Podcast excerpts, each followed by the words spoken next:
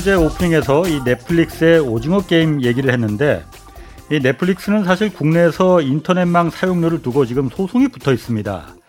고화질 동영상을 실시간으로 전송하는 서비스다 보니까 국내 인터넷망에서 엄청난 양의 트래픽을 차지하고 있습니다. 국내 인터넷망 그 사용 순위로만 보면은 유튜브가 가장 많고 다음이 넷플릭스입니다. 구글과 넷플릭스 같은 해외 사업자들이 국내 인터넷망 사용량의 80% 그리고 네이버나 카카오 같은 국내 사업자들이 20%를 쓰고 있는데 인터넷망을 많이 사용하면 그만큼 사용료를 내는 게 당연하겠죠. 사용량이 늘어나는 만큼 인터넷망을 증설해야 하고 또 보수도 필요할 테니까 말이죠.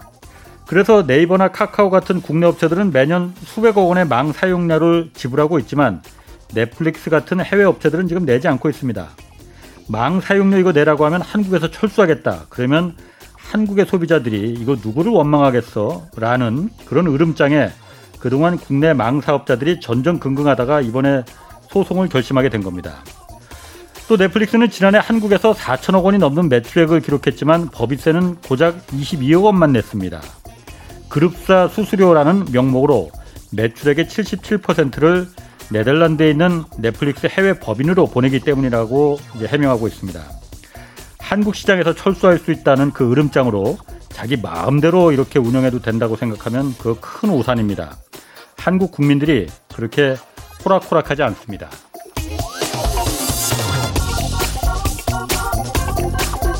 네, 경제와 정의를 다잡는 홍반장, 저는 KBS 기자 홍사원입니다. 오늘까지 청취자 여러분들을 위한 책 선물 이벤트 진행합니다. 유튜브 채널 박종훈의 경제 한방의 진행자죠. KBS 박종훈 기자가 쓴 새 책 부의 시그널을 매일 네 분씩 추첨해서 보내드립니다. 돈과 관련된 다양한 역사적 사건과 경제 흐름을 담은 책, 이 부의 시그널을 받고자 하는 분은 성함과 연락처 그리고 주소 함께 어, 짧은 문자 50원, 긴 문자 100원이 드는 샵 9730으로 문자 보내주시기 바랍니다. 자, 홍사원의 경제쇼 출발하겠습니다. 유튜브 오늘도 함께 갑시다.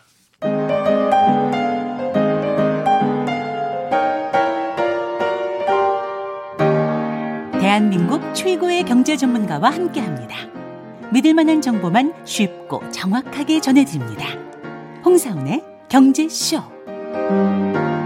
네, 세계 경제 양대 강국인 미국과 중국에서 지금 여러 가지 동시에 좀 좋지 않은 소식이 터지면서 전 세계가 지금 예의주시하고 있습니다.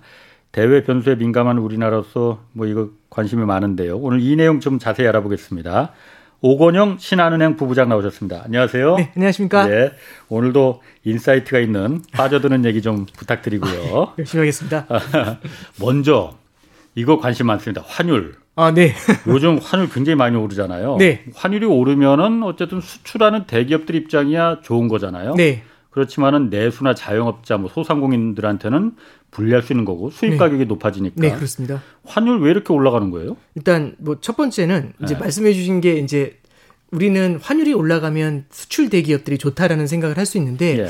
뭐 이런 면도 좀 생각해 볼 필요가 있을 것 같아요. 예. 그러니까 수출 대기업들이 환의 변동성이 높으니까 예. 현지에 뭐 제조업 공장을 세웠다든지 이런 얘기들을 좀 떠나서 이런 예. 얘기를 좀 하나 해드릴게요. 만약에 이 환율이 올라가는 이유가 예. 만약에 글로벌 경기가 별로 안 좋아서 네. 이 달러가 안전자산이기 때문에 달러가 강세로 가는 경우가 있습니다. 음, 예, 예. 이 경우는 어. 달러라는 거는 글로벌리 가장 많이 쓰는 돈이고요. 그렇죠. 금융거래에 있어서의 거의 8, 90%를 달러가 차지를 해요. 예. 그럼 누구든지 돈을 빌릴 땐 달러로 빌린다라는 건데 예. 문제는 달러로 빌려서 쓰고 있다가 갑자기 이제 시장 분위기가 안 좋아지면은 어. 달러로 갚으라고 하잖아요. 예. 그럼 저는 원화로 갚을 수가 없으니까 달러를 사서 갚아야 그렇죠. 되는데 어. 이 글로벌 경기 둔화라는 건 저 혼자 겪는 게 아니라 모두가 겪는 거죠. 예. 그럼 모두가 똑같은 상황에서 모두가 달러를 살려고 하니까 예. 시장 분위기가 안 좋을 때, 글로벌 경기가 안 좋을 때 달러가 탁 튀어 올라가는 음. 그런 안전자산으로서의 특성을 보일 때가 있습니다. 예. 그럼 이 얘기는 뭐냐면 달러가 안전자산으로서 올라간다는 얘기는 글로벌 경기가 안 좋다는 얘기잖아요. 예. 그럼 환율이 올라갑니다. 달러가 강세라서. 어. 아, 우리 수출 잘 되겠네 이렇게 생각을 했는데 알고 보니까 경기가 둔화되는 그러네. 거죠. 아, 아. 그래서 실제로 수출이라는 건 상대편이 사줘야 되는데 예. 상대편이 사줄 수가 없을 정도로 경기가 둔화되는 상태에서 달러가 올라간다면 예. 무조건 수출이 잘 된다 이렇게 해석하기는 조금 어려운 것 같아요. 음. 그래서 이제 첫 번째 말씀드린 건 최근에 이제 환율이 올라가는 요인 예. 중에 이게 이제 최근에는 성장 둔화라든지 이런 쪽에 대한 안전 자산에 대한 선호도가 조금 높아지는 거 아닌가 예. 이제 이런 생각은 이제 첫 번째 좀 해볼 수가 있을 것 같고요. 예. 두 번째로 이제 우리가 볼 수 있는 거는 중국에 대한 말씀을 간단하게 좀 드리면. 예. 어, 최근에 보면 이제 홍다 사태가 있었지 않습니까? 어. 아마 많은 분들이 홍다 사태에 대해서는 아마 다뤄드렸을 텐데, 예. 이 홍다 사태가 물론 제2의 리먼 사태다 이 정도까지는 아닌 것 같아요. 음, 예. 왜냐하면 이 결국에는 이 홍다 사태라는 것에 대해서는 어느 정도 좀 알려져 있는 부분들도 있고, 음. 그리고 이제 홍다 사태를 대비해 가지고 상당히 많은 유동성들을 사전에 공급을 하고 있잖아요. 예. 그래서 이 홍다 사태의 손해 손실을 갖다가 최소화하려는 노력은 분명히 하고 있습니다만 문제는 이 홍다하고 관련돼 있는 부동산 업종이라는 거죠. 예. 제2, 제3의 홍다에 대한 얘기들이 나올 거고 예. 이건 중국의 성장 둔화하고 맞물려 나갈 겁니다. 음, 그러면 예, 예. 예. 중국이 보통 일반적으로 성장을 할때 국가들이 성장을 할 때 보면은요. 소비로 성장하는 방법이 있고 투자로 성장하는 방법이 있고 수출로 성장하는 방법이 있습니다. 예. 근데 이 중에서 제일 이제 국가가 나서 가지고 인위적으로 성장을 키워낼 때는 음. 예를 들어 이런 거죠. 첫 번째 소비로 성장한다면 자 소비하세요라고 음. 합니다. 근데 이게 쉽게 안 될 수 있죠. 음. 사람들이 그 말 듣고 무조건 막 소비, 정부가 소비하래 이러진 아, 않죠. 아, 예. 그래서 소비하세요라고 할 때 소비 성장이 이렇게 쉽게 잘 되지는 않습니다. 예. 두 번째는 수출 성장이 있잖아요. 예. 자 수출하세요라고 해도 사실 수출은 훨씬 힘들죠. 상대편이 예. 사줘야 되는데 그렇죠. 상대편 국가의 입장을 봐야 되는 거죠. 아.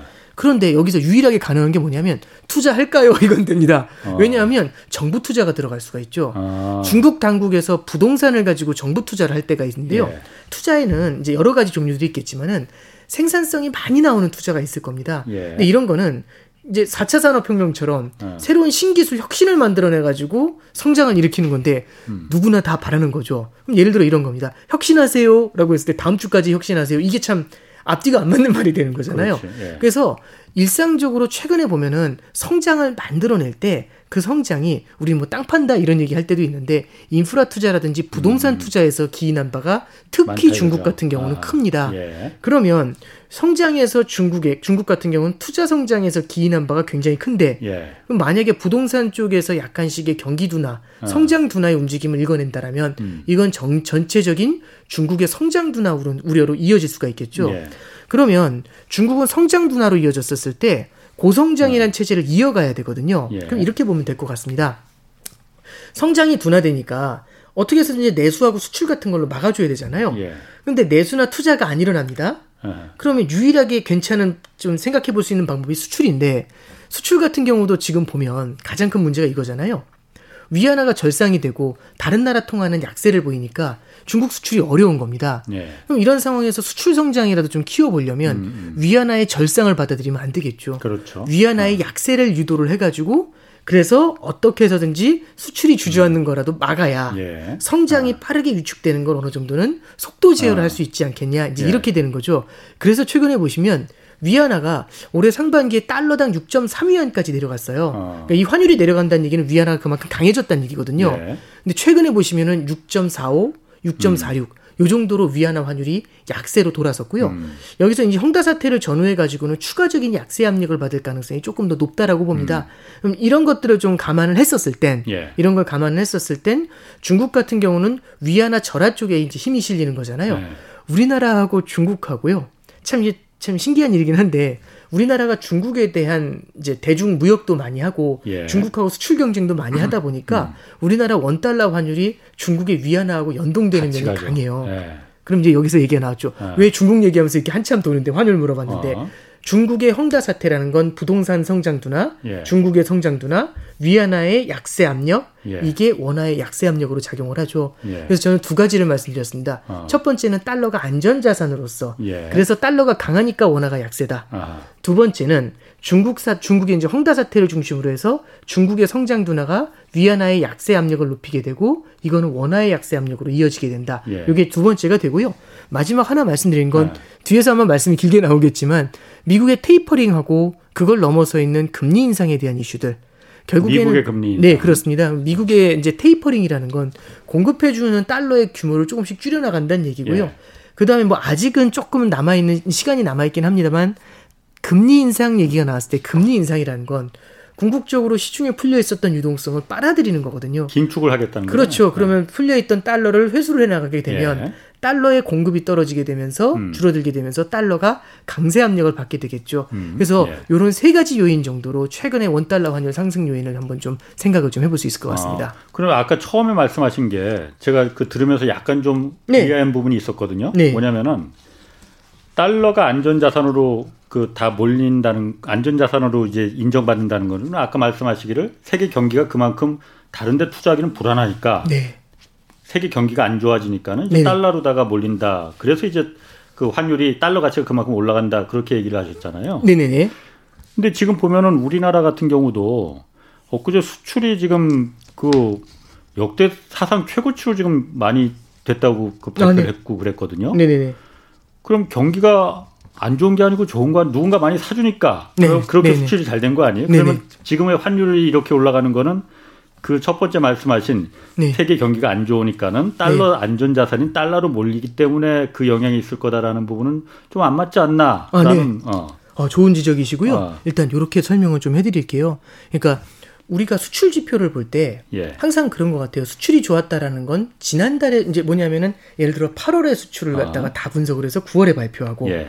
9월에 수출을 모아서 10월에 발표하고 음, 예. 우리가 10월에 9월에 수출 지표를 바라보게 된다는 얘기는 이미 있었던 지난달의 지표를 이제 바라보게 되는 거죠. 그렇죠. 어. 그러면 금융시장은 과거를 반영을 할까 아니면 미래를 반영할까 한번 생각해 보는 거죠. 예. 금융시장 같은 경우는 투자를 바라보는 거잖아요. 음. 투자 같은 경우는 미래를 바라보고 투자를 음. 하게 됩니다. 그러니까 지금 어떠냐가 중요한 게 예. 아니야. 아니라 앞으로 아. 좋아진다, 나빠진다를 보는 거죠. 예. 그럼 이제 여기서 이제 중요한 포인트가 나오는 건 그럼 지금 현재 글로벌 경기가 어떤가에 대한 해석이 중요한 건데요. 예. 최근에 보면은 미국 같은 경우도 음. 이제 미국에 보면은 예전에도 한번 말씀드렸는데 애틀랜타 연준이 있어요. 애틀랜타 Fed. 예. 애틀랜타 아. 이제 미국 중앙 이제 그 미국 그러니까 지역마다 지역마다 지역 연방 지역 중앙은행이 네. 있는 거죠, 그러니까. 제가 이제 애틀랜타에서 유학을 했고 거기 한번 이제 견학을 갔다 아, 와서 아, 예. 워낙에 저 이게 좋아하는 곳인데 애틀랜타 Fed에 보면은 예. 그 GDP Now라는 게 있습니다. GDP 나우. 예, GDP 나우라는 게 아. 있는데 이 GDP가 이제 어떻게 발표가 되냐면 1, 2, 3월, 그러니까 1분기 GDP가 1, 2, 3월에 통계를 모아요. 음, 예. 그런 다음에 3, 2, 3개월 동안 통계를 모으는데 전국의 통계를 모아야 되니까 시간이 오래 걸리잖아요. 그렇지. 예. 그래서 발표가 나는 게 언제 나오냐면 4월 말에 예. 제일 처음에 추정치가 발표가 돼요. 음흠. 그래서 음. 추정치가 발표가 되고 예. 그 다음에 이걸 더 수정을 해가지고 5월 달에 잠정치가 발표가 됩니다. 추정치나 잠정치나 그게 그거 그러니까 뭘... 제일 처음에 나온 게 추정치가 제일 좀 덜 정확하고 예. 잠정치는 잠정적으로 이게 아. 맞는 것 같아. 아, 예. 그 다음에 6월달에 뭐가 발표가 되냐면 확정치가 발표가 돼요. 아. 그러면 미국의 GDP 성장률은요 저처럼 매크로 이코노미 보는 사람들한테 되게 중요한 지표예요. 예. 근데 6월 달에 1분기 GDP가 6월 달에 나오잖아요. 그러니까, 어. 그러면 이거 분석하기가 사실은 네. 그러니까 또 제가 예를 들어 이런 거죠. 3개월 전 날씨는 어땠습니다. 이렇게 얘기하면 아무도 감동을 받지 않잖아요. 그러니까. 예. 어. 그러니까 이제 이걸 갖다가 문제점을 예. 해소하기 위해서 애틀랜타 연준에서 이제 특성들을 분석해 보는 음. 거죠. 요정 이제 경제 지표들이 발표되는 걸 보면 지금쯤 GDP는 요 정도 돼 있을 것 같아. 아. 얘기를 해주는 게 GDP 나옵니다. 나오. 그래서 아. 약 일주일 정도 늦게 나온다고 보시면 돼요. 아. 저만 신났네요. 이게 이런 이런 집 이거 집 제가 좋아하는 지표라서 그런데 예, 예. 그 GDP 나오라는 지표를 보면은 최근에 이 GDP 나오가 되게 빠르게 꺾여 나가고 있어요. 아. 4분기 성장률이 2.3% 정도 요 정도밖에 안 나올 것 같다. 이렇게 예상을 하고 있거든요. 연준에서도 4분기 성장률이 좀 안 좋다라고 보고 있는 가장 큰 이유 중에 하나가 이제 델타 변이에 대한 부담이 예. 굉장히 큰 것 같아요. 그리고 고용 지표 같은 경우도 물론 이제 요번 주 금요일 날 이제 토요일 날 새벽이죠 우리나라 시간으로 봐야 되겠지만은 원래는 뭐 100만 명, 90만 명 이렇게 예상을 하다가 예. 지난달에 이제 25만 명 요 정도로 한 번씩 크게 실망을 줬잖아요. 그렇죠. 요번에 이제 예상치 나오는 거 보면은 많은 사람들은 50만 명 예상을 하고요. 평균적으로 한 45만 명 이렇게 예상하고 있습니다. 그러니까 그만큼 미국 경기 자체도요 일정 수준은 조금은 slow down 되는 듯한 예. 그런 모습들이 나타나게 되죠. 그러면 이런 것들하고 미국의 부채 상한 이슈, 헝다 이슈 이런 것들을 이제 바라봤었을 때는 지금 현재는 수출이 잘 되지만 미래의 미국 경기는 과연 어떨까? 미래의 수출 경기는 이런 걸 바라볼 필요가 있는 거고요. 음. 그러면 투자를 했던 사람들 해외 달러로 대출을 해준 미국의 은행들 입장에서 한번 예. 생각해 보는 거죠. 달러로 빌려준 거예요. 어. 평소에는 아무런 문제가 없으면 연장, 연장, 연장, 연장 해주거든요. 예. 아, 더 쓰세요, 1년. 이렇게 되는데, 예. 문제는 어려워지는 겁니다. 그러면, 아, 일단 저부터 죽을 수 있으니까, 예. 빨리 현금을 확보해야 되잖아요. 예. 좀 달러를 갚으셔야 될 것 같은데요. 이렇게 얘기하는 거죠. 그럼 달러를 갚아야 된다고 얘기하는 사람들을 여러 명한테 달러를 갚으라고 하면, 예. 그럼 그 사람들이 달러를 갚기 위해서 달러를 사서 갚아야 되잖아요. 그렇죠. 그 과정에서 달러가 강세를 보이는 이제 어. 그런 모습이 나타날 수 있는 겁니다. 그래서 첫 번째 같은 경우는 이제 안전하니까 달러를 음. 산다 이제 이런 관점보다는 실물 경기의 둔화가 느껴졌었을 때 예. 채권자들 달러로 대출을 해준 사람들 입장에서는 이거에 대한 상환을 요청하게 되죠. 음. 그 상황에서 달러에 대한 수요, 음. 상환을 하기 위해 달러를 사야 되는 그 수요가 폭발을 하면서 일시적으로 달러가 강세를 보이는 일이 있습니다. 그래서 아직은 뭐 안전자산 선호도가 아주 뚜렷해졌다 이렇게 말씀드리긴 그렇지만 금융시장이 전반적으로 조금씩 좀 흔들리는 모습이 나타나잖아요. 예. 이런 것들이 이제 달러 강세 요인으로 안전자산에 대한 일정 수준의 선호 요인 이런 걸로 작용한다 이렇게 해석할 수 있을 것 같아요. 어 이거 막 궁금한 게 막 더 생겨지네요. 네 그렇죠. 제가 지금 그 얘기를 들어보니까는 네네. 그러면은 제가 이렇게 해석을 해도 되는 겁니까? 지금 아까 제가 이 질문을 드린 게 네. 우리나라 수출이 지금 사상 최대치를 계속 경신하고 있단 말이에요. 네, 그래서 그렇습니다. 계속 지금 몇 달째 수술이, 수출이 너무나 잘 되고 있는데 네. 말씀하신 거로 보면 미국의 성장률이 지금 4분기 아까 GDP 나우라는 네. 걸로 네. 따져보도록 예. 3%도 안 되는 거로 지금 예상된다는 거잖아요. 네, 그렇죠. 그럼 우리나라의 수출도 또 내려갈 이제 오르막이 네. 아니고 내려막으로 갈 가능성이 줄어들 가능성이 있다는 얘기가 되겠죠. 아, 그렇게 해석하는 게 맞, 그렇게 예상하는 게 맞아요. 그러면. 그러니까 우리나라가 수출 의존도가 미국에 대한 수출 의존도가 굉장히 높았다거나 그렇죠. 네. 아니면은 특정 항목에 대한 수출 의존도가 굉장히 높았다라고 예. 한다면 이게 향후에는 꺾일 가능성들도 있다라고 보는 거죠. 그러니까 우리가 사실은 올해 2, 3분기에 수출이 굉장히 좋았었던 가장 큰 이유 중에 하나가 예. 미국의 보복 소비하고도 만나 음. 있고요. 음. 그 다음에 중국 같은 경우도 코로나에서 돌아서면서 소비를 했었던 부분들이 분명히 있어요. 예. 근데 이제 최근에 보면은 모건 스탠리인가요? 골드만삭스인가요?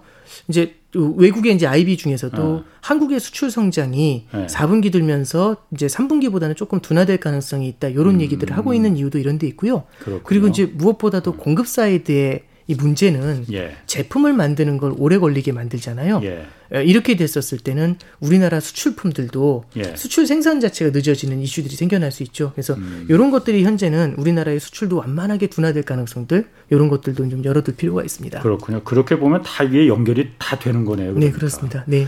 어떻게 이렇게 그냥 그 질문하는 거를 그렇게 막힘없이 다 아, 어떻게 아니, 그렇게 다 하세요? 아니, 그러니까 제가 이제 보고 있는 부분을 이제 질문을 해주셔가지고 어. 그렇게 답변을 드린 겁니다. 아까 환율 이제 말씀하는 중에 그 미국 금리 얘기 하셨단 아, 말이에요. 네. 그, 그 얘기 먼저 좀 해볼게요. 네네. 그러니까 지금 아직 그러니까 그 테이퍼링이라는 거 미국은 테이퍼링 지금도 하고 있는 거죠. 돈들을 계속 달러 찍어내고 있는 거잖아요. 네네 그렇죠. 이제 그거 언제부터 줄이겠다 이 얘기는 지금 나오고 있는데 네. 아직 테이퍼링을 시작하지도 않았는데 그, 그 금리 아, 네. 얘기하는 건 좀 너무 이른 거 아닌가 네. 싶은 생각이 들거든요. 네, 일단 아. 이렇게 말씀드릴게요. 먼저 이렇게 보면 됩니다. 아. 그러니까 중앙은행이 쓸 수 있는 정책은 예. 가장 일반적인 정책은 금리를 인상하고 인하하는 거예요. 그렇죠. 그래서 이제 아. 코로나 사태가 딱 되니까 아. 금리를 인하했습니다. 그래서 예. 제로까지 낮췄거든요. 아. 금리를 0%까지 낮췄는데 이게 헤어나지 못하는 거죠. 어, 더쓸 방법이 없죠. 더쓸 방법이 없죠. 그래서 예. 하는 게 뭐냐면 따로 자금을 공급하는 이른바 양적 완화를 씁니다. 예. 그래서 음.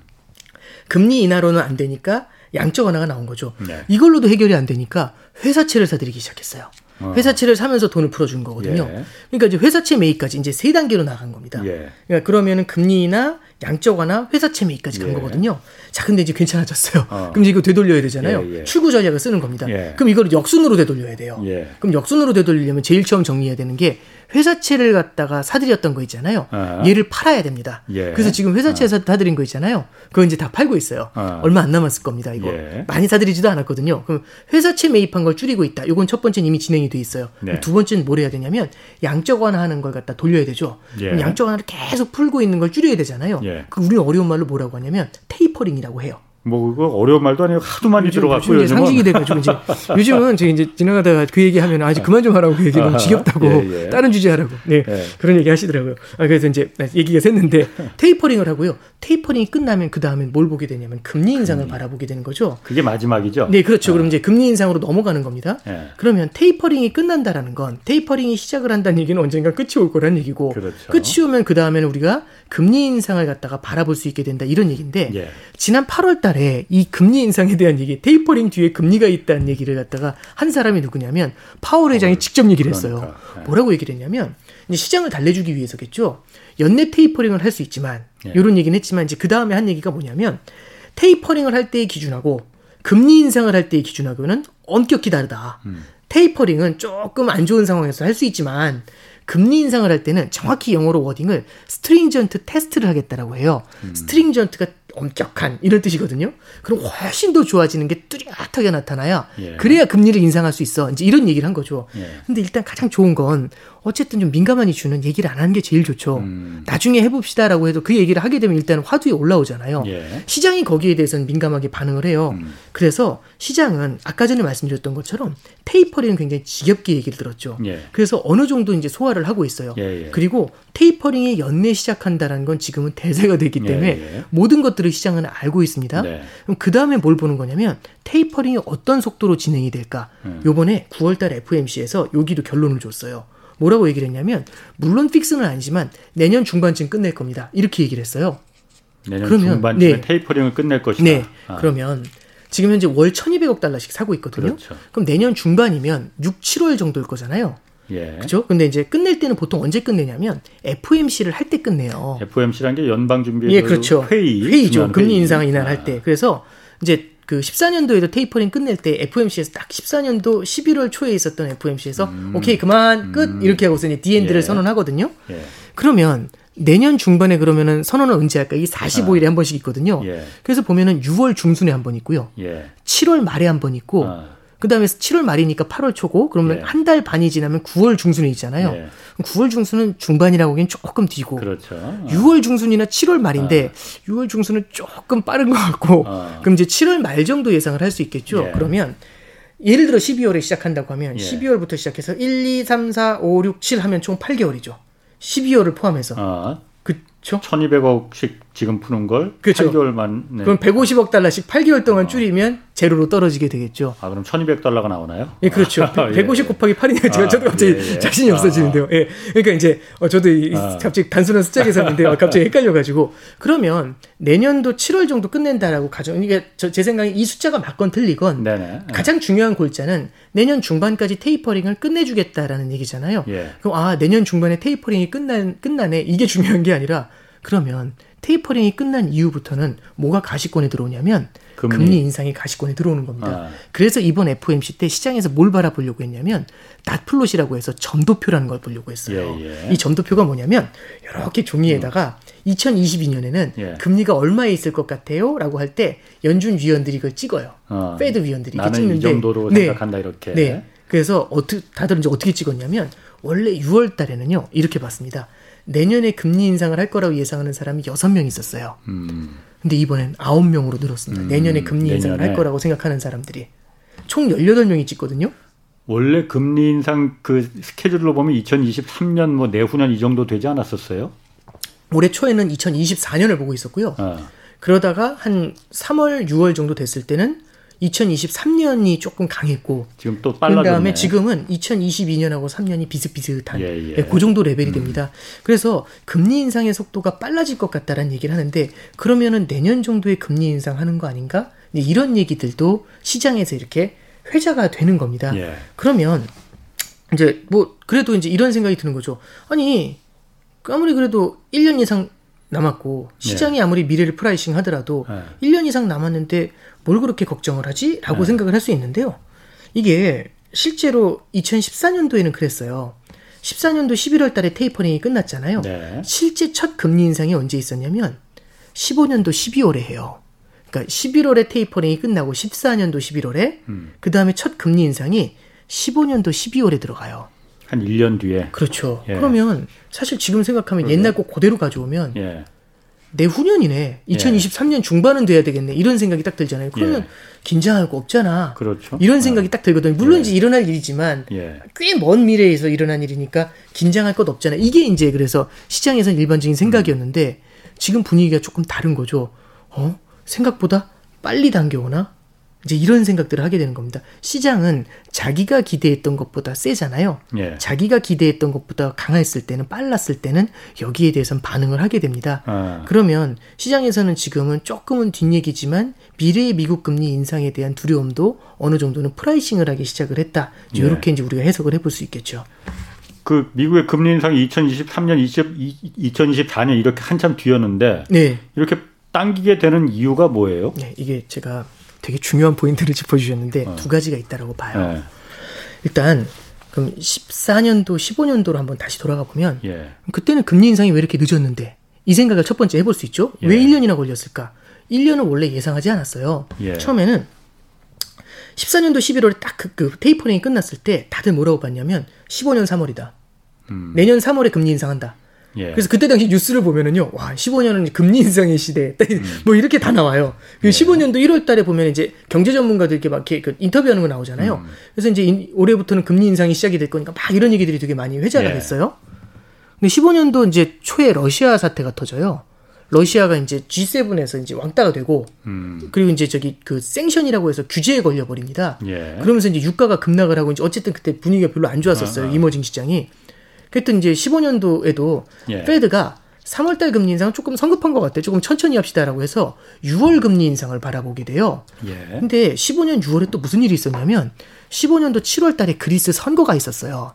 그래서 이제 참 저도 참 애꿎은 운명이라고 생각하는 게왜 음. 우리나라에 앉아가지고 그리스 선거까지 우리나라 선거도 신경 안 쓰고 있는데 어. 그리스 선거까지 봐야 되나 네. 이런 생각 할 때가 있었어요. 그때 네. 특히 그랬었는데 근데 이제 그때 당시에 이제 그리스가 그런 디폴트를 선언할 수도 있고 아. 이게 제2의 또 유로존 사태 만드는 거 아니냐. 예. 이런 불확실성이 존재하다 보니까 15년도 6월에도 기준금리 인상을 못 하고 음. 시장이 조금 불안불안했거든요. 예. 그래서 15년도 9월로 넘겨요. 예. 그럼 15년 9월에 기준금리 인상하나 그랬더니 중국이 8월에 픽 쓰러져요. 음. 그때 이제 위안화 사태가 터집니다. 예. 위안화 절하되고 막 난리도 아니었거든요. 그래서 예. 글로벌 금융시장이 다 흔들리니까 한숨 푹 쉬다가 음. 15년도 12월에 인상을 하게 되거든요. 어. 그러니까 딱 처음부터 14년 11월 딱 테이퍼링 선언 테이퍼링 끝났다 이렇게 한 다음부터 자 1년 있다 합니다 이러진 않았던 거죠. 음. 음. 조만간 하려고 생각했던 거죠. 원래는 조만간 그렇죠. 하는 게 맞는 거예요. 그렇죠. 어. 빠르게 하면 좋은데 음음. 음. 빠르게 하려고 생각했는데 하려고 할 때마다 뭐가 있었던 거죠. 뭐가 터지는구만 자꾸. 그러니까 계속 어. 미뤄진 거죠. 그러면 네. 이런 생각을 하는 겁니다. 이거 되돌리면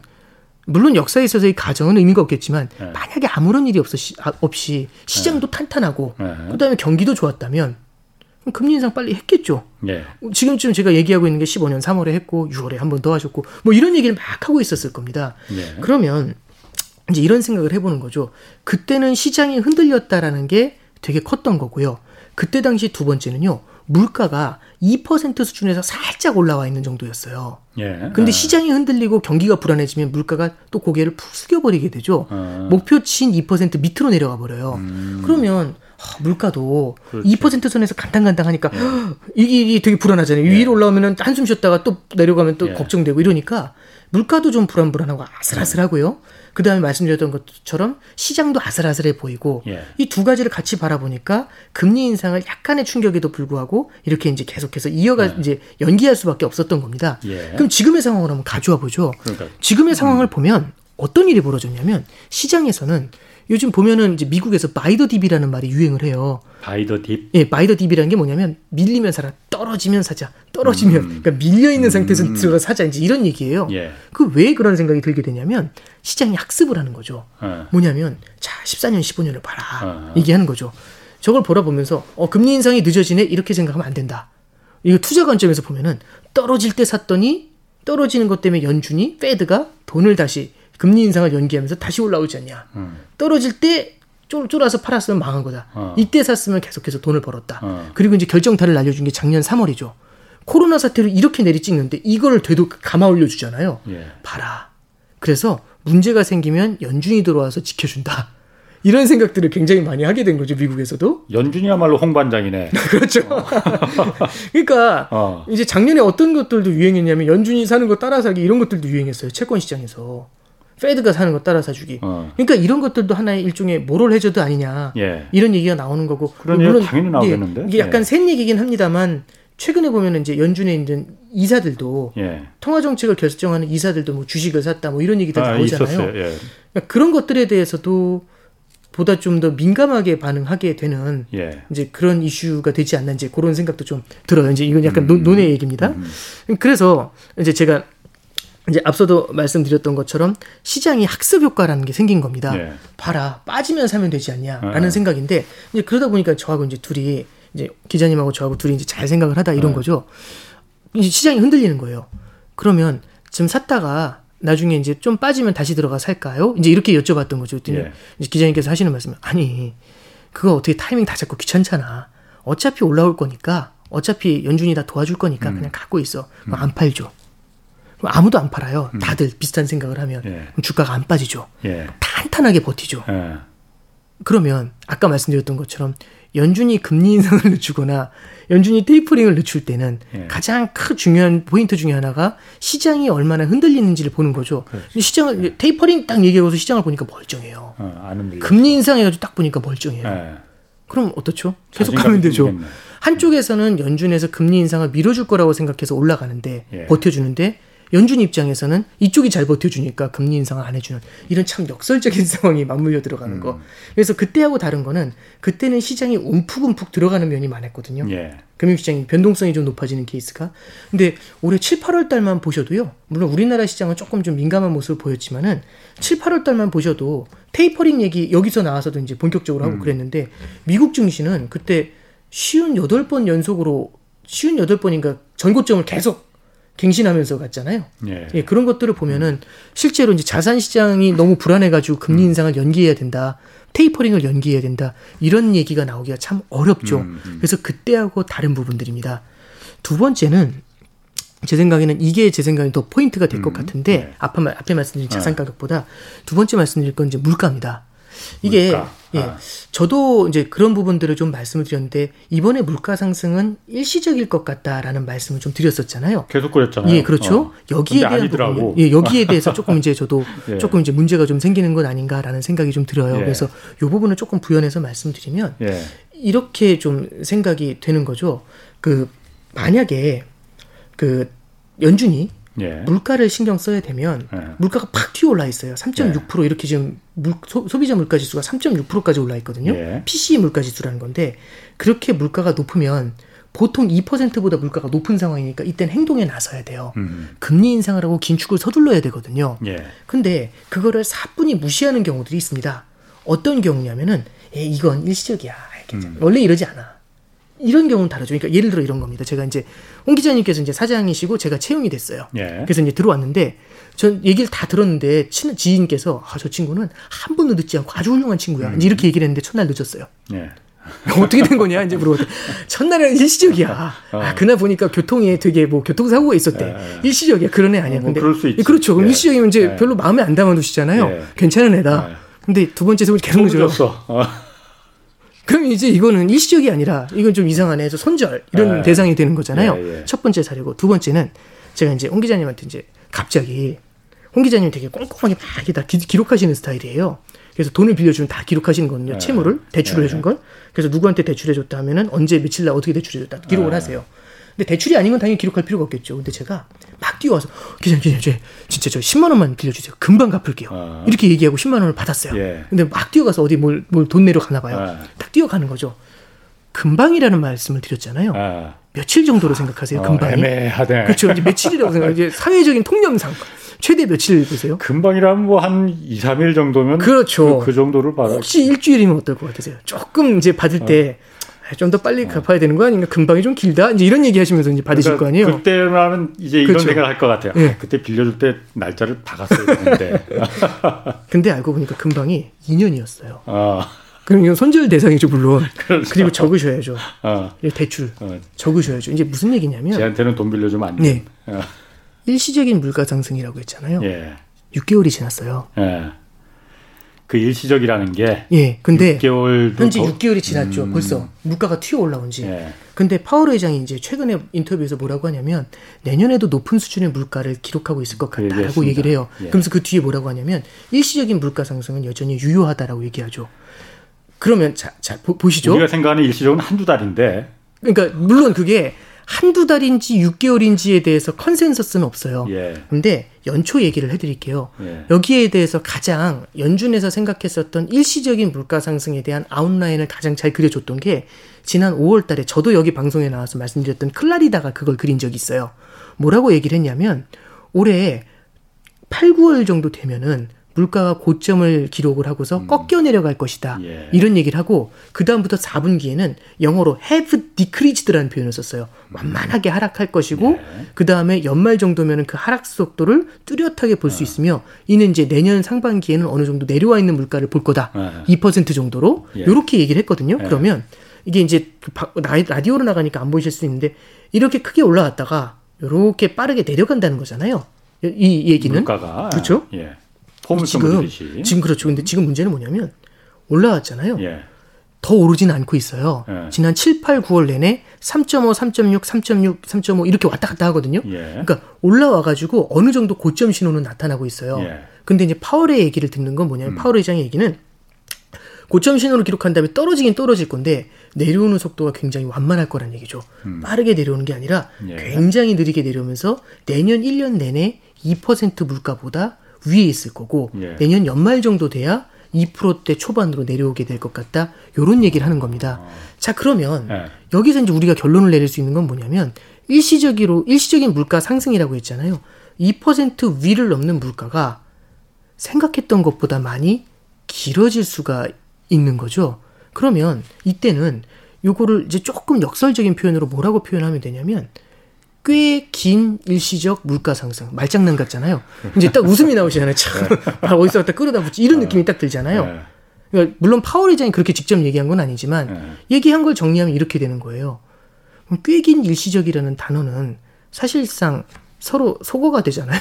사실상 인플레이션에 대해서 시장이 이제 느끼기 시작하는 거죠. 그러면 그래서 저 최근에 보면 금리가 빠르게 뛰거든요. 예. 금리가 빠르게 뛰는 가장 큰 이유 중에 하나가 제가 이제 예전에 나왔을 때 금리가 최근에 막 내리, 그때 막 떨어질 때가 있었거든요. 7, 예. 8월에. 가장 큰 이유가 그때 당시는 페드가 말했던 일시적인 물가 상승이라는 그 레토릭이 먹힌 거예요. 음. 그런 얘기가 믿었- 설득력 그걸. 믿, 믿는다는 아. 얘기죠. 채권 시장이. 예. 근데 지금은 이거 아닌가 봐. 예. 생각보다 긴가 봐. 이런 그 생각이 일시적이 들죠. 그 일시적 우리가 생각했던 예. 그 일시적이 아니었네. 그렇죠. 그래서 이제 최근에 보면은 채권 금리가 좀 뛰어 올라오는 예. 그런 모습들을 좀 보이고 있습니다. 그래서 저는 이제 얘기가 이제 물가 얘기로 지나가가지고 너무 길어지니까 이제 아마 이제 포인트가 좀 사라졌을 수도 있는데 예. 아니 뭐 괜찮아요. 예. 다 따라가고 있습니다. 예, 지금 이제 제가 말씀드리고 있는 거는 14년, 15년하고 다른 점을 말씀드리고 있죠. 예. 그래서 첫 번째는 자산 시장의 반응이라는 게 조금 다르게 나타나는 것 같다는 말씀을 드렸고, 예. 두 번째는 일시적인 물가 상승에 대해서 조금은 다르게 해석해 음. 줘야 되지 않냐. 14년, 15년에는 2%를 전후해서 조금만 올라있다가 조금만 흔들리면 밑으로 내려가 버리는 예. 그런 모습이었는데 지금은 아주 위에 올라와 있잖아요. 예. 빨리 내려갈 줄 알았는데 완만하게 내려온다면 음. 그 속도를 감안한다면 지금 시장은요. 지금은 일정 수준은 물가에 대해서도 고민을 해야 된다라는 겁니다. 그러면 연준이 옛날처럼 2%에서 와짝와짝와짝 왔다 갔다 하는 그 그림이 아니라 지금 같은 경우는 연준 같은 경우 이렇게 그 금리 인상이나 이런 것들을 옛날처럼 1년씩 미루거나 예. 이거 쉽지 않을 거란 얘기가 되겠죠. 물가 인상 압력이 있기 때문에 네. 물가 인상하는 게 결국은 인플레이션이잖아요. 네, 그렇죠. 그래서 이제 일시적이라는 표현에 대해선 이렇게 해석을 하면 좋을 것 같아요. 고점을 찍고 내려온다라는 점에서 일시적이라는 표현은 맞지만 예. 이게 내려와서 정상적인 수준 2%라는 목표치로 수렴할 때까지 걸리는 시간에 대해서는 연준이 굉장히 많이 이제 좀 오판을 했었던 거고요. 음. 조금 쉽게 생각을 했었던 거고 거기에 대해서 파월 의장도 8월 아마 지난달 29일이었을 거예요. 무슨 얘기를 하면 여기에 대해서 이제 frustrating이라는 표현을 써요 영어로 좌절감을 느낀다. 그러니까 와 굉장히 이제 오랫동안 유지가 되는 데에 대해서 좀 당혹스럽다. 이제 이런 표현들도 이제 같이 쓰고 있더라고요. 네. 물가 인상도 물가 인상이지만은 네. 사실 지금 아까 잠깐 말씀하셨지만 고용 지표가 나아지는 것 같더니만은 다시 지금 네. 그 내려가고 있잖아요. 사실 이게 물가도 물가는 계속 올라가는데 고용이 나- 안 좋아진다는 건 그러면 성장이나 경기가 안 좋아진다는 좋지 않다는 거잖아요. 네, 그렇죠. 그럼 그게 인플레이션이 아니고 스태그플레이션이라는 거라고 지금 그렇게 우려하는 목소리들이 있거든요. 네. 그거 아니에요? 네, 일단 이렇게 말씀을 드릴게요. 그러니까 지금 성장 지표가 둔화되는 거에 대해서 예. 참 많은 해석들이 있지만 실질적으로 성장 자체가 위축되는 모습이 있다 라고 예. 해석하는 사람들도 있고요. 예. 두 번째는 아니다. 예. 이거 델타 변이다. 그래서 음. 델타 변이의 영향이 근데 사실 생각했던 것보다 델타 변이의 영향이 큰 건 맞잖아요. 그래서 최근에 이제 고용 지표가 지난 9월 초에 발표됐었죠. 예. 8월달 고용이 되게 실- 실망스럽게 나왔던지 여러 가지 이유를 분석을 했는데 최근 서베이에서는 어떤 결과를 얻었냐면은 델타 변이로 인해 가지고 굳이 노동자들이 일자리를 구하러 갈 필요가 없었다라는 데 응답한 사람이 굉장히 많아졌습니다. 그래서 예. 이 델타 변이의 영향이 크다라고 해석하는 사람들도 있어요. 예. 근데 이제 저는 좀 본원적으로 좀 어떤 걸 바라보냐면 이제 성장 둔화에 대해서도 여러 가지를 봐야 되는데 좀 요게 또 뭐하고 엮- 엮여 들어가냐면 미국의 이제 부채 한도하고도 좀 엮이게 되거든요. 예. 최근에 보면은 이제 미국 의회에서 좀 투닥투닥하는 소리가 많이 들리잖아요. 예. 부채 한도 뭐 예, 그 그렇습니다. 연장해달라고. 이게 어. 걸려 있는 게 뭐냐면 첫 번째는 운영에 대한 부분입니다. 미국은 9월 말에 회계 연도가 끝나요. 예. 그래서 올해 9, 올해 올해 10월 1일부터 내년 9월 말까지 회계 연도거든요. 예. 며칠 전에 회계 연도가 시작이 됐을 겁니다. 예. 그러면 이 회계 1년 동안 이 회계 연도 동안에 써야 되는 예산이 있죠. 예. 그래서 9월 말까지 내년도 예산안을 통과를 시켜야 돼요. 예. 그래서 예산안 통과에 대한 얘기가 첫 번째 의회에서 해야 되고요. 예. 이 운영에 대한 거죠. 예. 두 번째는 문제 두 번째는 뭐냐면은 부채 한도에 워낙에 어. 빚을 많이 쌓아놓기 때문에 예. 부채 한도가 지금 걸려 있거든요. 일시적으로 부채 한도를 높여놨는데 예. 이 부채 한도를 갖다가 더 높이는 게 아니면 지금 수준으로 유지를 하도록 허락을 받는 게 이게 되게 필요해요. 그래서 운영 사이드에서 부채 한도하고 예. 말씀드렸던 것처럼 이런 게 이제 남아 있는 겁니다. 음. 저기 이제 예산안이 이게 한 축에서 싸우고 있고요. 예. 다른 한 축에 뭐가 있냐면은 바이드노믹스하고 연결되는 게 있어요. 음. 바이든 행정부에서 재정 정책을 써서 경기 부양을 하겠다는데 두 가지가 있습니다. 첫 번째는 인프라 투자 법안이죠. 음. 여기 1.2조 예. 달러 쓰겠다고 네네. 하고 있어요. 예. 요거는 공화당도 찬성했고 민주당도 찬성했어요. 음. 둘다 오케이. 예. 얘는 내놓으면 통과. 예. 이건데 두 번째가 뭐가 뭐였냐면 사회복지법안이라는 게 있어요. 굉장히 전반적으로 교육부터 시작해서 아. 요게 3.5조 달러예요. 예, 예. 역대급으로 금액이 큽니다. 그러면 1.2조 달러, 3.5조 달러 합치면 4.7조 달러죠. 예. 규모가 너무 커요. 음. 근데 너무 규모가 크다 보니까 첫 번째 인프라 법안에 대해서는 공화당도 오케이, 음. 음. 민주당도 오케이. 예. 근데 두 번째 이, 이 사회복지 법안에 대해서는 3.5조 달러잖아요. 와 이거 오바다. 공화당은 절대 반대. 예. 그다음 민주당 내부에서도 분열이 좀 있어요. 음. 아 이거 심하다. 줄여라. 예. 줄, 줄이지 않으면 우리도 찬성 안 할래. 근데 지금 의석수가 비슷비슷해가지고 한 예. 명이라도 민주당에서 이탈하면 그렇죠. 어렵거든요. 예. 그러면 요게 지금 정책 정책적인 분쟁이 있다라는 게 좀 첫 번째 포인트가 될 수 있지만 음. 요걸 넘어서 보는 게 뭐냐면 첫 번째는 미국도 빚으로 쌓은 성장이 굉장히 큰데 예. 부채 한도의 이슈라는 건 결국에는 빚에 의한 성장도 어느 정도 제한을 받기 시작했다라는 걸 좀 고민해 볼 필요가 있는 첫 번째 포인트가 되겠죠. 아, 예. 그죠? 헝다도 마찬가지일 거고요. 예. 이 미국의 부채 한도도 그런 의도에서 좀 해석을 해볼 필요가 있을 것 같아요. 그리고 두 번째는 뭐냐면 시장에서는 지난 3월 달에 1.9조 달러 경기 부양안이 통과가 됐어요. 예. 그러면서 1인당 1,400달러씩 자금을 줬거든요. 그러니까 그죠? 1인당. 예, 1인당. 예. 그리고 나서 예. 재난지원금처럼. 예. 그러면서 예. 거기서 끝난 게 아니라 여기서 끝이 아니다. 음, 음. 후속타가 기다린다. 라고 하면서 방금 전에 말씀드렸던 인프라 법안, 음. 사회복지 법안이 기다리고 음. 있다. 음. 요게 원래는 독립기념일 7월에 이제 이거 나올 거다라고 얘기했는데 아직까지 밀려 있는 거예요. 예. 그럼 시장에서는 추가적인 성장을 부스팅업을 음. 해줄 음. 그렇죠 부스팅업을 해줄 추가 부양안을 기다리고 있는데 예. 또 그게 어느 정도 예견이 됐기 때문에 시장에서는 반영한 부분도 있겠죠. 예. 그리고 음. 얘가 첫 번째 경기 부양안이 고개를 숙일 때 델타 변이로 인해서 더 많이 눌릴 때 이 새로운 부양안이 통과가 돼주면서 예. 이걸 쳐올릴 수 있는 음. 다시 성장을 갖다 부스팅업을 할 수 있는 그런 기회 요인을 찾을 수도 있는데 이게 지금 약간 오리무중에 들어가 있는 음, 상태인 음, 거잖아요. 음, 예. 내지는 3.5조 달러 같은 경우는 이거 많이 줄이지 않으면 통과 안 돼. 예. 이렇게 얘기하면서 좀 팽팽하게 맞서고 있습니다. 예. 그래서 이제 이런 점을 봤었을 때 이런 요인들이 중기적으로는 향후에 지금 당장인지 모르겠지만은 중기적으로는 미국 경제의 성장에도 약간은 좀 부담을 주지 않을까 예. 좀 그런 얘기들은 좀 드려보고 싶습니다. 음. 그러니까 그런 부분이 제가 물어봤던 게 네. 그런 부분이 결국은 그 다 부담으로 작용해서 물가는 그런데도 불구하고 아, 예. 계속 예. 올라가니까 네. 이게 가장 안 좋은 스태그플레이션이라는 우리가 네. 그야말로 가장 두려워하는 그렇죠. 그 방향으로 그냥 빠져 들어가는 거 아니냐. 네. 그래서 지금 보면은 델타 변이 영향까지 있어가지고 성장이 좀 많이 네. 눌린 게 있고 네. 그 다음에 물가가 높은 수준을 유지하니까 네. 이런 것들이 이제 스태그플레이션의 어떤 두려움을 반영한다라고 네. 해서 최근에 금융시장을 보시면은요 예. 느낌이 조금 예전하고 사뭇 달라요. 음. 이제 작년에는 금리가 내려가면서 낮아진 금리 힘으로 주가를 밀어 올렸거든요. 예. 그래서 주가는 오르고 금리는 그렇지. 내려가고 예. 이런 예. 모습이었고 올해 초에는 바이든 행정부에서 경기 부양한다니까 예. 경기가 좋아질 것 같잖아요. 그러니까 예. 경기가 좋아질 것 같으니까 금리가 뛰고요. 음. 그리고 주가도 같이 뛰는 음. 두 개가 같이 날아가는 모습이었어요. 예, 예. 최근에 어떠냐면은 성장이 둔화될 것 같으니까 주가가 휘청휘청하거든요. 예. 그러면 성장이 둔화되면 보통 채권 금리도 경기 둔화 때문에 내려가요. 아, 금리가 아, 낮아져요. 그렇죠. 아, 경기 안 좋으니까 아, 금리 낮추겠네 이런 거거든요. 예, 근데 물가가 올라오면 금리 못 낮추나? 해가지고 최근에 보면은 주가는 하락하는데 금리가 뛰는 모습이 나타납니다. 음. 이런 게 시장에서는 스태그플레이션에 대한 두려움을 반영을 한 거고요. 그럼 가능성이 다, 있다는 얘기네요. 지금 현재는 그런 가능성을 좀 보고 있는 건데 아.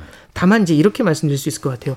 70년대식의 스태그플레이션은 약 9년, 10년 동안 이어진 스태그플레이션입니다. 예. 근데 지금 같은 경우는 물가 상승세가 음. 만약에 파월의 예견대로 이제 Fed가 얘기한 것처럼 뭐 1, 2년 정도에 끝난다라고 하면은 그런 형태의 스태그플레이션까지 음. 고민하기는 조금 음. 어려울 것 같고요. 그리고 이제 중간에 다른 변수들이 나타난다거나 아니면 공급망의 해소나 예. 아니면 원자재 가격의 하락 이런 것들이 만약에 나타나게 됐었을 때는 그때하고는 조금은 다른 그림이 아닐까 음. 조금 보고 있습니다. 그 2015년도에 이제 미국에서 금리를 올렸잖아요. 네. 올리는데 그때 한 번만 올린 게 아니고 여러 번 올렸잖아요. 아, 네. 갑자기 한 네. 다섯 번 올리지 않았나요 그때? 어 이제 2015년에 다섯 번 올린 건 아니고요. 네. 2015년에 첫 금리 인상을 네, 했고요. 네. 금리 인상을 하면서 뭐라고 얘기를 한 거냐면 이제 다섯 번이라고 기억하시는 게 2015년 15 12월에 금리 인상을 하면서 그때도 점도표가 있었어요. 점도표에 어떻게 찍히냐면 2016년에는 네 번 인상할 것 같아요라고 찍는 위원들이 어, 되게 많았어요. 아, 그러면 예. 15년도에 한 번, 예. 16년도에 네 번, 뭐 이렇게 예. 이제 예상이 된 거죠. 어. 그리고 17년도에도 네 번, 예. 18년도에도 네 번 이렇게 찍혀요. 어. 그래서 미국 금리가 최종적으로 3.75%까지 올라간다. 뭐 이런 예. 이게 점도표에서 그때 당시 예상했던 어. 그림이에요. 그런데 실제로는 어떻게 됐냐면 15년도에 한 번, 예. 16년도도 12월에 한 번 해요. 1년이 지나서야. 음. 그 다음에 17년도에는 세 번을 합니다. 예. 3월, 6월, 12월에 했고요. 그 다음에 18년도에는 네 번을 해요. 그리고 거기가 꼭대기였어요. 아. 그래서 그 이상은 못 올리고 그 다음에 내려갔습니다. 음. 15년도부터 18년도까지 계속해서 올리긴 올렸죠. 예, 금리 인상 사이클이라고 할수 아. 있죠. 이번에도 그러면은 이런 그 인플레 그 물가 인상 우려도 뭐 그렇게까지 우려할 거는 아닌 것 같이 들려요. 지금 부부장님 얘기 들으면 네네. 그렇지만 이렇게 막 금리를 갖다 미국에서 계속 쭉쭉쭉쭉 올릴 올릴 그럴 가능성 같은 건 그렇게 많지 않은 거예요. 그 이제 이걸 보실 필요가 있어요. 네. 어, 이게 되게 critical한 질문을 주신 건데요. 그 파월 의장이 예. 최근에 했었던 얘기가 있어요. 시장은 저는 여기에도 좀 민감하게 반응한다라고 생각을 하는데 인플레이션이라는 게 두려운 거는 예. 디플레이션이나 인플레이션이나 물론 경제 현상이긴 하지만 예. 그 기저에는 사람들의 심리가 작용을 합니다. 예. 그러니까 디플레이션을 30년 이상 겪잖아요. 예. 그럼 사람들이 그러니까 굉장히 검약을 하면서 사는 사람들이 되는 거죠. 음, 예. 그러면 무언가 돈이 생겼을 때도 쉽게 이렇게 막 그 마구잡이로 돈을 쓰기가 어려워지는. 예. 그러니까 이게 음. 그래서 이 심리라는 게 존재해요. 언제 어떤 일이 벌어질지 모르니까 장기 불황을 겪었던 사람들의 트라우마 음. 같은 게 이제 이런 데서 기인을 하는 거죠. 인플레이션이나 디플레이션이나 심리에 기인을 하는 건데 지난 10년간은 디플레이션에 대한 심리가 굉장히 강했던 그렇죠. 거죠. 네. 디플레이션에 대한 심리가 강하면 웬만한 경기 부양책에도 네. 웬만한 돈 풀기도 인플레이션으로 돌아서지 못해요. 예, 예. 그런데 네. 만약에 인플레이션이 찾아오고 그 인플레이션이 오래 지속이 됩니다. 네. 사뭇 꽤 긴 일시적 인플레이션으로 꽤 오랫동안 지속이 되면 가장 두려운 건 뭐냐면 사람들의 마음속에 인플레이션에 대한 기대가 생겨나는 거죠. 음. 그래서 인플레이션에 대한 기대가 제너럴, 그러니까 굉장히 많은 사람들한테 통용이 되잖아요. 예. 그럼 물가가 올라갈 거라는 생각을 되게 많이 하게 되고 음. 거기에 맞춰서 사람들이 플레이를 하게 돼요. 예. 그러면 예를 들어 임금도 올라갈 거라고 생각을 하면 그렇죠. 일자리를 더 높은 임금을 부르는 데가 아니면 가려고 하질 않는 예, 거죠. 예. 왜냐하면 임금이 올라갈 건데 예. 못하러 지금 이 일자리를 잡아서 1년간 내 연봉을 고정을 시켜요. 예. 그러니까 음. 이제 말씀드리고 싶은 문제 말씀은 그래서 파월 의장이 최근에 하는 얘기는 뭐냐면 음. 기대 인플레이션을 봐야 된다. 음. 기대 인플레이션이 만약에 높은 수준으로 올라가는 모습들이 관찰이 된다면 아직은 네. 아니지만 네. 그런 모습이 관찰이 된다면 우리 연준은 우리 페드는 행동에 나설 것이다라는 얘기를 하죠. 네. 행동에 나선다는 얘기는 그런 심리가 들어오면 물가가요 네. 걷잡을 수 없이 오를 수 있어요. 음. 그런 모습이 나타날 때는 예. 빨리 나서 가지고 예. 이런 갖다 심리를 꺾어버리겠다는 얘기죠. 이때는 금리 인상을 기존보다는 조금 음. 빠르게 땡겨갈 수도 있다라는 얘기를 가능성을 열어놓은 겁니다. 아 그렇구나. 네. 그러면 마지막으로 뭐좀 네. 짧게 우리 한국이 어쨌든 금리를 먼저 올렸잖아요 선제적으로. 네. 네. 이건 잘 한 겁니까 그러면은? 어, 이제 우리나라는 사실은 미국 금리를 어. 눈치 봐서 올린 건 아니고요. 예. 우리나라 자체의 부동산 시장의 케이스하고 어. 이제 자산 시장 자체 이제 가계 부채 예. 이걸 이제 노리고서 한 거죠. 예. 그러니까 뭐 미국 당, 당장 이제 미국의 움직임만을 바라보고 했다. 이렇게 평가하기는 좀 어렵고요. 어허. 그리고 이제 참고로 하나 말씀드리면 예. 16년도에도 미국이 기준금리를 인상을 할 때 우리나라가 기준금리를 내렸던 적도 있습니다. 그렇군요. 예. 알겠습니다. 아, 오늘 아주 그냥 재밌는 말씀 잘 들었습니다. 네. 오건영 신한은행 부부장 함께했습니다. 고맙습니다. 네, 감사합니다. 자, 내일 오전 11시에 유튜브로 경제쇼 플러스 업로드 됩니다. 이번 주에는 박정호 명지대 특임 교수와 함께 요즘 뜨고 있는 디지털 자산 NFT에 대해서 좀 자세히 알아보겠습니다. 자, 이만 물러가겠습니다. 지금까지 경제와 정의를 다잡는 홍반장 홍사원의 경제쇼였습니다.